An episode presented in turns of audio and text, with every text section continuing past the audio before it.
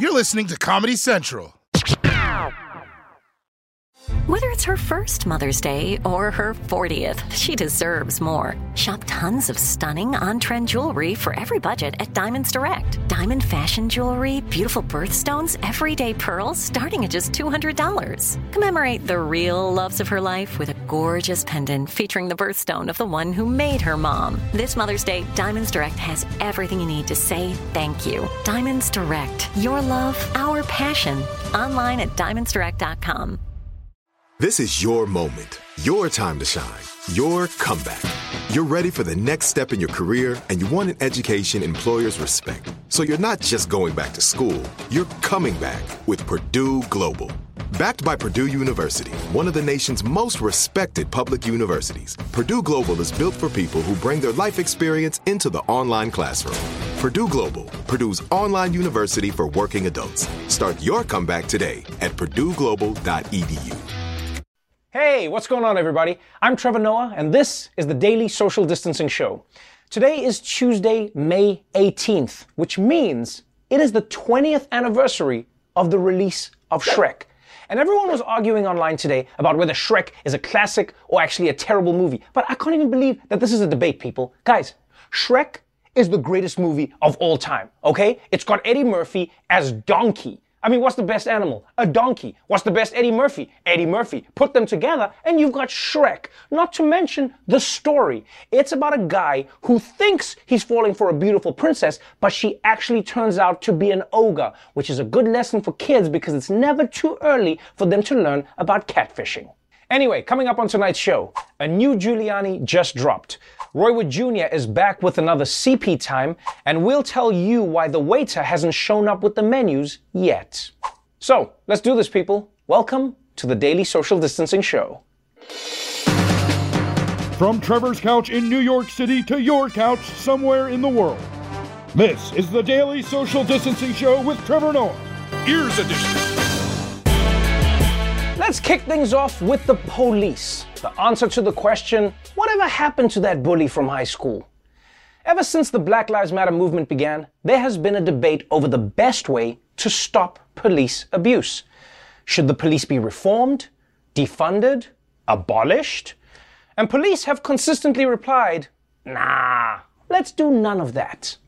But now, even the most stubborn police organizations are giving at least a little ground.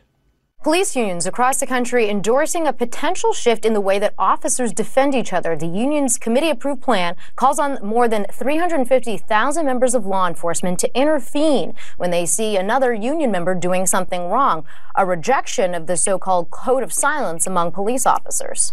Interesting. So you're telling police officers that starting now, if they see someone committing a crime, they'll have to stop it? I guess we can try it. For real though, people, it's so disconcerting that police even had to be told this. It's like the employees must wash hands signs in restaurant bathrooms. What were you doing before this rule? Now, there's always the potential that this could be a slippery slope. Because knowing cops, once they start policing each other, well, they're gonna also start over-policing each other. And pretty soon, the NYPD could just be 10,000 cops planting crack pipes in each other's squad cars. But I still think that this is the right move, because a code of silence is pretty much always a bad thing. I mean, the only acceptable code of silence is the one where you hear your grandmother casually fart and you just pretend it didn't happen. You know, when you think about it, it's actually ironic that police even have a code of silence, because half of their job is convincing you to snitch. Tell us who sold you the drugs, Brad. It's the right thing to do. Okay, but first, you tell me which officer beat me up while I was handcuffed. I'm not telling you nothing. I ain't no snitch. Moving on to news from the world of politics. We all know Rudy Giuliani, right? Former advisor to President Trump and the only lawyer loyal enough to go to jail with his clients. But did you know that Giuliani once spawned offspring? Yeah, it's true. And now, one of them is following in his footsteps. We have new developments in the New York governor's race. Just into the live desk this morning, Andrew Giuliani, the son of former New York City mayor and former Trump attorney Rudy Giuliani, throwing his name in the hat this morning. Giuliani's only political experience is his former role as President Trump's sports liaison, where he helped to organize White House visits for sports teams. I worked in the Trump administration for 4 years, and I'm proud of many of the policies that we were able to accomplish in there. But I think I'm going to be pushing policies that's going to be pro-economic development. It's going to be record-setting crime reduction, which I think the Giuliani name is certainly associated with, and we have that playbook ready to go. The Giuliani name is associated with crime reduction. I mean, I guess if one person is personally doing all the crimes, that does reduce the number of criminals. But yeah, Rudolph Giuliani's son is now running for governor off of his dad's name. And it's not a bad move. I mean, considering how much Americans love political dynasties. Bush, Clinton, Cheney, Kennedy, Cuomo. It's almost like America fought the revolution to say, we don't want a king. We want like 6 to 8 kings and they can rotate. What surprises me is that any politician's kid would want to go into politics. Yo, man, personally, I would steer clear of any job that turned my dad into a melting piece of licorice. I don't want none of that action. But of course, Andrew Giuliani isn't just running as the son of America's only living gargoyle. He's also running off of his extensive experience as President Trump's sports liaison. And I know some people think sports liaison sounds like a bullshit job, like influencer or consultant or astronaut. But personally, I think he crushed it as the sports liaison. I mean, who do you think helped Trump get those championship teams all of those cheeseburgers, huh? You think it's easy explaining to Uber Eats that ordering 500 burgers was not a mistake? Yo, New York needs that executive experience so then we could get all of those burgers. And finally, let's talk about pets. They're the reason you occasionally talk like this. Yes, you do. Yes, you do. Adopting a pet was one of the most popular things to do during the coronavirus lockdowns. They provided companionship, comfort, and gave you something to post pics of aside from your ugly ass lasagnas. But now that the country is reopening, some of those pets are learning about Petco's return policy firsthand. Animal shelters across the country are starting to fill up with pets that are being returned after a pandemic adoption boom. Stay-at-home orders from last year prompted a lot of people to take on a dog or a cat as a companion during those difficult months. But now shelters say a lot of those furry friends are being returned. Shelters say the return pets have no behavioral problems. Instead, owners are heading back to work or travel and just didn't feel that they fully understood the gravity of pet adoptions. Okay, this is not cool, man. Like, I understand some people's pets don't live up to their expectations, you know? I mean, I bought a turtle once and it barely did any karate. But pets don't deserve to be treated like this. They're members of the family. You don't just return a member of your family. No, you put them in an affordable group home and visit them just enough times to stay in their will. No, but seriously, people, pets are a real commitment. And I think a lot of people don't understand that going in. Social media doesn't help, by the way. You know, based on people's posts, you'd think owning a pet was a stress-free cuddlepalooza. You know, nobody is on Instagram walking around like, hey fam, out on another 3 a.m. walk to watch my little fur baby's butthole open up. Hope he poops out the thumb drive with all my work files on it. Haha, hashtag pet life. But whatever the causes are, the pets are facing the consequences. And the good news is you can help. The Daily Show has just launched our Daily Show Dogs collection. It's a new charitable line of gear for your dogs. See? Cool stuff like this. Yeah? And 100% of Viacom CBS proceeds will be donated to Best Friends Animal Society, which works to save the lives of cats and dogs all across America and give them a second chance at a happy home. So, just scan the QR code or go to the link below and you can support Best Friends and deck out your dog all at the same time. But let's move on now to our main story. When restaurants shut down during the pandemic, many of the people who worked there lost their jobs, which sadly was probably unavoidable. I mean, think about it. You can't pay a bunch of people if they're not doing any work. I mean, this is a business, it's not Congress. But what was less expected is that now that these places are reopening, many of the workers aren't coming back. This morning, restaurants across the country are struggling to keep up with demand. Business is starting to boom, but hiring is not. Hotels and restaurants say there aren't enough people applying for jobs. Restaurants are getting busier, and we're finding it really harder to find staff. There is definitely a glut of jobs and a lack of hands to fill positions. In January, 7% of restaurant operators named recruitment and retention as their top challenge. By April, that number was 57%. Some restaurants are even turning to robots to flip burgers and make French fries. One restaurant owner put jobs on the menu, literally advertising for staff below the daily special. A Chicken Express in Texas sported signs on their drive-through windows warning customers to be patient with them, given that, quote, no one wants to work anymore. God damn, that's an angry sign. Like, most signs are trying to inform you. That sign is just trying to drag you into some drama. I'm like, hey man, I don't want to get political. I just want to buy 6 nuggets to eat in traffic. But that's right. Restaurants like Chicken Express are finding out that their workers want to be there as much as the chickens do. And instead of doing right by their workers, they're now turning to robots to do the job, which I actually think is a brilliant idea. Yeah, think about it. Instead of hiring people in these jobs, just get robots to do it. And then you also get robots to raise the chickens and deliver the food. And then you can get robots to market these companies and create the ads we see on TV, right? Oh, you don't even need people for those ads, right? You can use robots for that too. And then like Wall Street can become robots, and police can be robots. Teachers, doctors, lawyers, all robots. And then because no human has a job, they can't afford to buy anything. So we just make robot consumers. And then the cycle is complete, and humans are no longer necessary. Terminate, terminate, terminate, terminate, terminate, terminate. So why is it so hard for restaurants to find workers?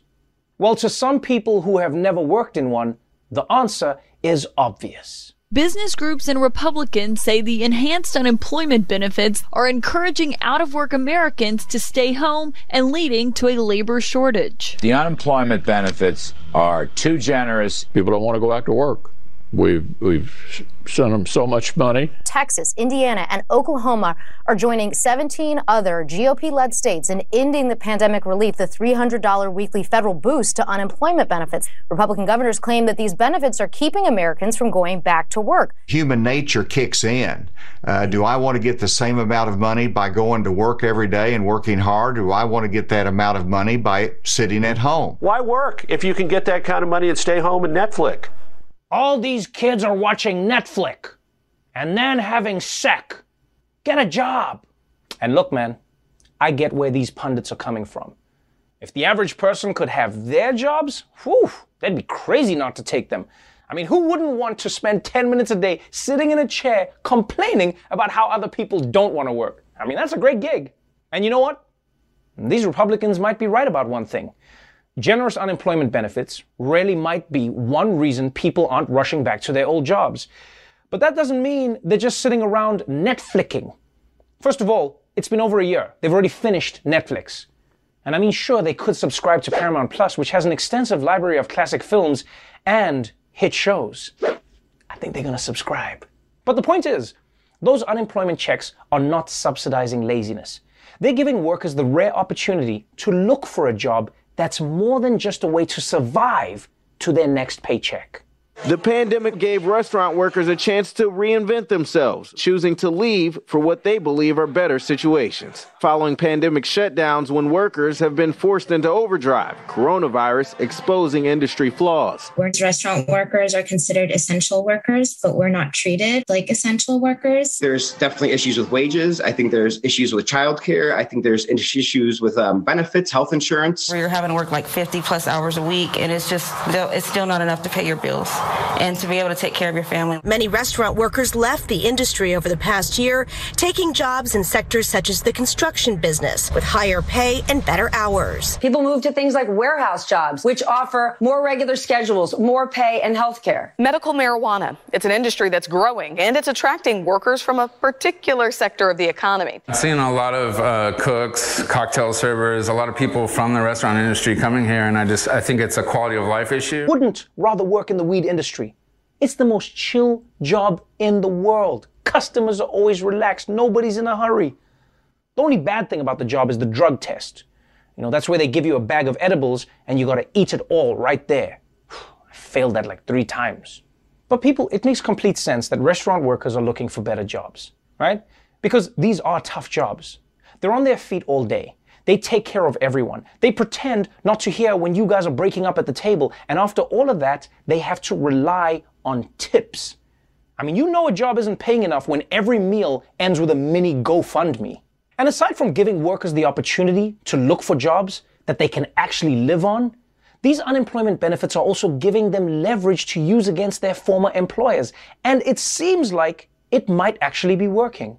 Restaurant and fast food chains are all ramping up hiring and beefing up employee benefits to attract workers. Starbucks, Olive Garden announcing new benefits or increased pay in just the last few months. McDonald's increasing its minimum wage. Company-owned restaurants will now pay workers between $11 and $17 an hour, depending on location. McDonald's hoping to attract 10,000 new employees. Whataburger is adding 50,000 workers, adding emergency pay and increasing a 401k matching. Taco Bell is giving its store managers paid family leave. Chipotle is increasing its wages to an average of $15 per hour. Other Chipotle benefits include mental health care, 401k, and debt-free college. Restaurants trying to bring workers back, sometimes offering cash incentives. Applebee's taking a rather different approach. You fill out an application to Applebee's and you get a free appetizer.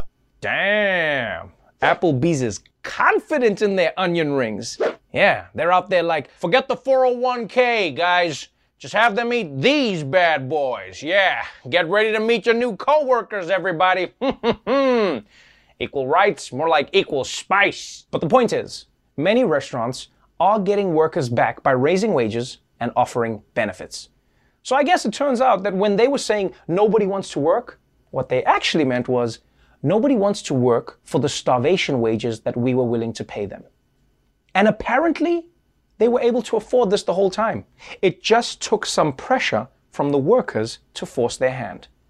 And look, I know that some restaurants can only afford to pay their workers so much, but I honestly believe that that's your responsibility as a business owner to figure it out. Like if you need more revenue, I don't know, try adding a side of guac to the menu. That's one thing I've learned in America is you can charge whatever you want and customers will pay for it if it's guac. Doesn't even matter if it makes sense for your restaurant. Just add guac. Seafood place, add a side of guac. Indian place, add a side of guac. Guac place? Well, I mean, you're already boiling. You don't need advice from me, player. The point is, if your business can only get by on the backs of workers who can't, then that's not a sustainable business. Because everyone deserves a job that lets them afford the necessities of life. Housing, healthcare, and at least one Netflix. All right, after the break, Roy Wood Jr. is back for more CP time. You don't want to miss it. MTV's official Challenge podcast is back for another season. And so are we. I'm Tori Deal. And I'm Anissa Ferreira. The wait is over, guys. All Stars 4 is finally here. And this season takes it to a whole new level. Old school legends, modern power players, and ex-lovers are all competing in Cape Town, South Africa for the prize of $300,000. And we're going to be right here along with you fans, covering every episode on the podcast. Listen to MTV's official Challenge podcast on the iHeartRadio app, Apple Podcasts, or wherever you get your podcasts. Welcome back to the Daily Social Distancing Show. Earlier, we were talking about how workers are flexing their bargaining power as the pandemic comes to an end.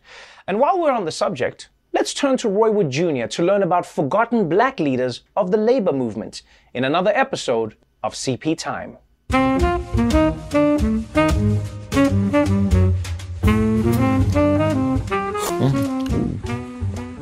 Hello. Welcome to CP Time, the only show that's for the culture. Today, we'll be talking about black leaders of the labor movement. Because usually when you think of labor unions, you don't think about black folk. You think about those big, giant inflatable rats that are always on strike. Get back to work, giant rats. You got a job to do, I think. But actually, American history is full of black leaders who led their fellow workers in the cause of justice. Leaders like A. Philip Randolph, the leader of the Porters Union, and a man with the most disappointed facial expression of all time. That's a face that says, It's not your fault for failing math class. It's my fault for thinking that you were smart. Randolph began his career organizing a union for elevator operators in New York. Thanks to Randolph's leadership, those elevator operators successfully unionized. And it didn't hurt that elevator operators can blackmail their employers, too. Hey, boss, how about you get me some health insurance and I won't tell anybody about your penthouse mistress? Our next labor hero is Dorothy Bolden. Dorothy organized the National Domestic Workers Union of America in 1968. She gave a collective voice to thousands of maids who no longer would be abused by long hours and unfair pay. And it's good that the maids got paid more. Because do you remember how dirty white people were in 1968? Hippies were having orgies in the mud, then coming back in the house without wiping their damn feet. Our next activist, Hattie Canty, one of the greatest strike leaders in United States history and a leading figure in Las Vegas's Culinary Workers Union. That's right, even cooks needed a union, which surprised me. Because if there's one person you shouldn't mess with, it's the person that's in charge of what you eat. Underpaying your cook isn't worth it if he's going to be serving you chicken a la pubes. After being elected to the union's executive board in 1984, Canty led a 75-day walkout to improve casino workers' health insurance. Personally, I could have used some of that health insurance on my last trip to Vegas.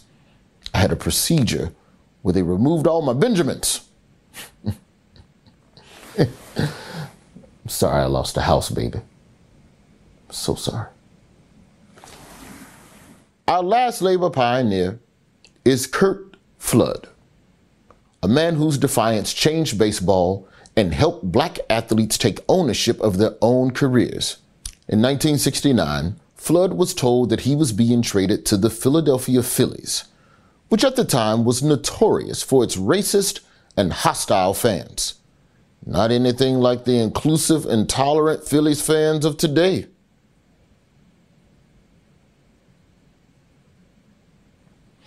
Anyway, Flood refused to be traded, and he ended up suing Major League Baseball, claiming that the league's control over a player's rights amounted to involuntary servitude. I guess it's no surprise that it took a black person to tell white players, fellas, trust me, getting bought and sold like this is not going to end well. Thanks to Flood's efforts, players now of all races have freedoms that they might not have had otherwise. From the freedom to enter free agency, to the freedom to speak their minds, to the freedom to dress like they're in a white reboot of Harlem Nights. Well, that's all the time we have for today. I'm Roy Wood Jr. This has been CP Time. And remember, before the culture, that reminds me, I need to renegotiate my contract for this show. My mustache needs a new hairdresser. Still hot. Thank you so much for that, Roy. All right, when we come back, Salima Koroma will be joining us on the show to talk about the Wall Street you might not have heard about. So don't go away. MTV's official Challenge podcast is back for another season. And so are we. I'm Tori Deal. And I'm Anissa Ferreira. The wait is over, guys. All Stars 4 is finally here. And this season takes it to a whole new level. Old school legends, modern power players, and ex-lovers are all competing in Cape Town, South Africa for the prize of $300,000. And we're going to be right here along with you fans, covering every episode on the podcast. Listen to MTV's official Challenge podcast on the iHeartRadio app, Apple Podcasts, or wherever you get your podcasts. Welcome back to the Daily Social Distancing Show. My guest tonight is a producer and director by the name of Salima Koroma. She's here to talk about her new documentary that explores the history of the Tulsa Race Massacre. Salima Koroma, welcome to the Daily Social Distancing Show. Thank you so much, Trevor, for having me on. It's an actual pleasure having you on because you are one of the most exciting documentary filmmakers working today, and your new project is bound to get people talking. Dreamland, the burning of Black Wall Street.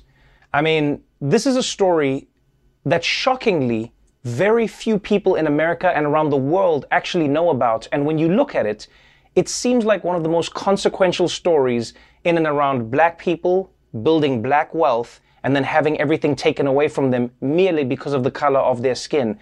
The question I would have first is, why the title Dreamland when it's about a massacre that was so painful in America? Ooh, what a great question, right? When we tell stories about Black people in America, a lot of times the stories are, they are dire, they are sad, they are trauma and poverty and all the bad things that have happened to us in this country.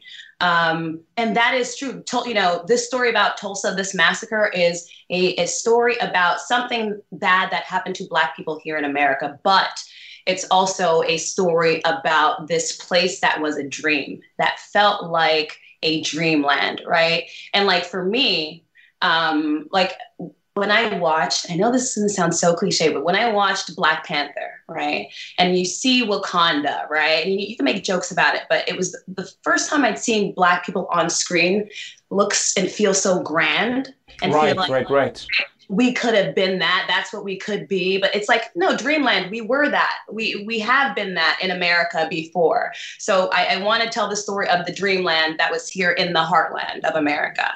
What I love about that title is exactly what you just said. And I think it's a story that doesn't get told enough. You know, one of the narratives that often gets spun in America about Black people is, oh, Black people don't want to work hard. Black people want handouts. Black people, just pull yourselves up. You can get over it.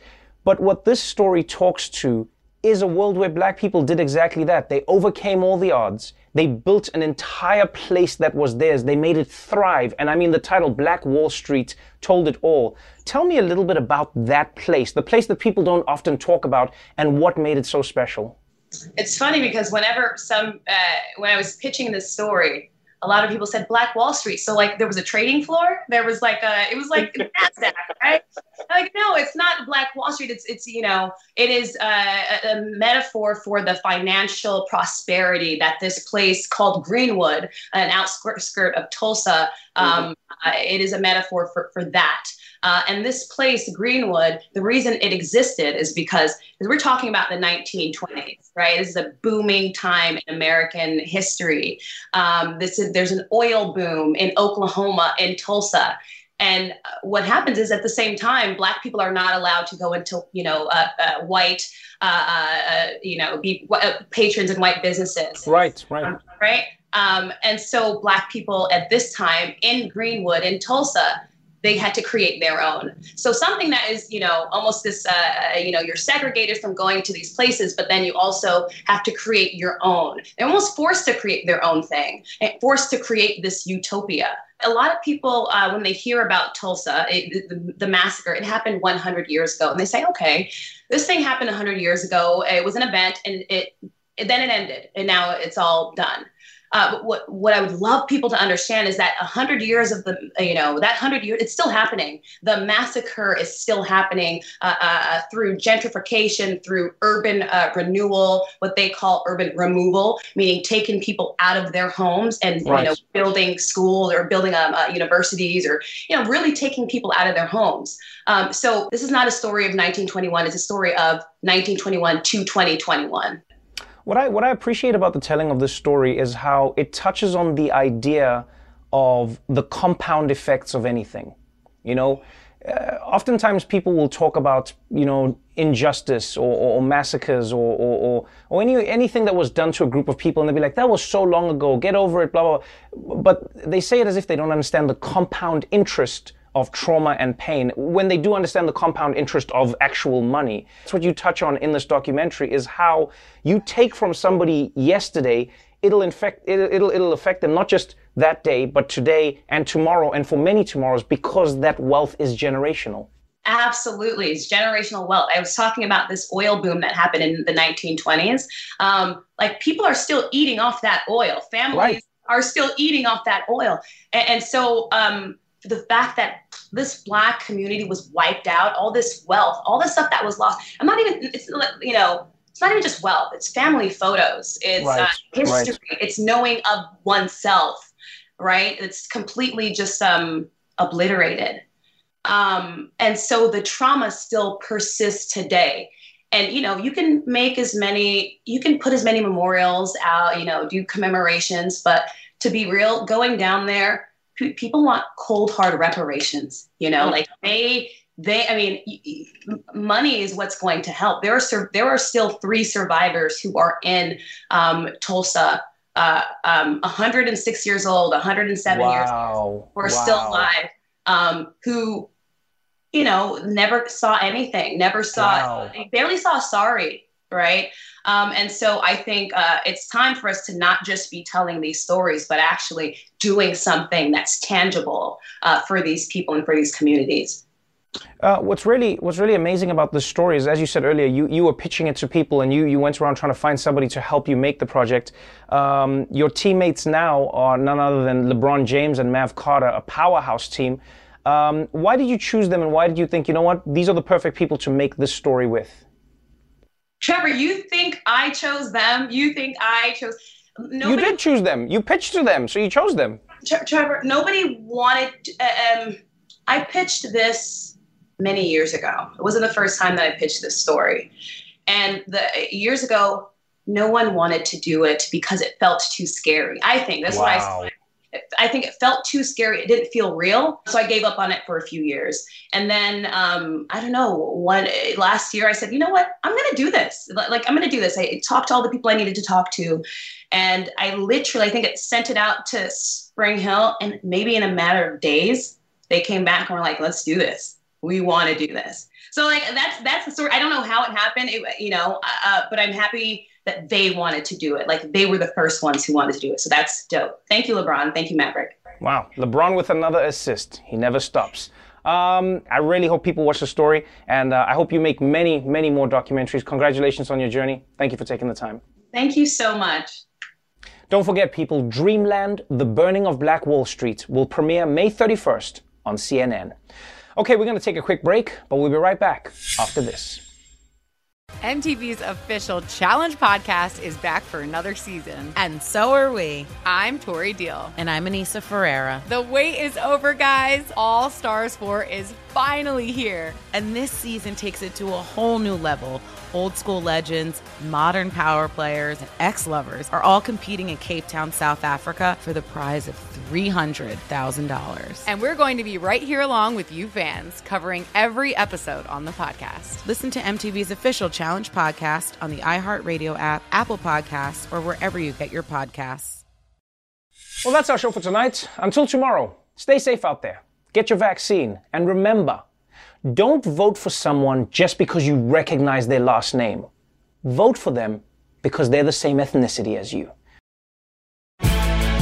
Watch The Daily Show weeknights at 11, 10 Central on Comedy Central. And stream full episodes anytime on Paramount+. MTV's official Challenge podcast is back for another season. And so are we. The wait is over, guys. All Stars 4 is finally here. Listen to MTV's official Challenge podcast on the iHeartRadio app, Apple Podcasts, or wherever you get your podcasts. This has been a Comedy Central podcast.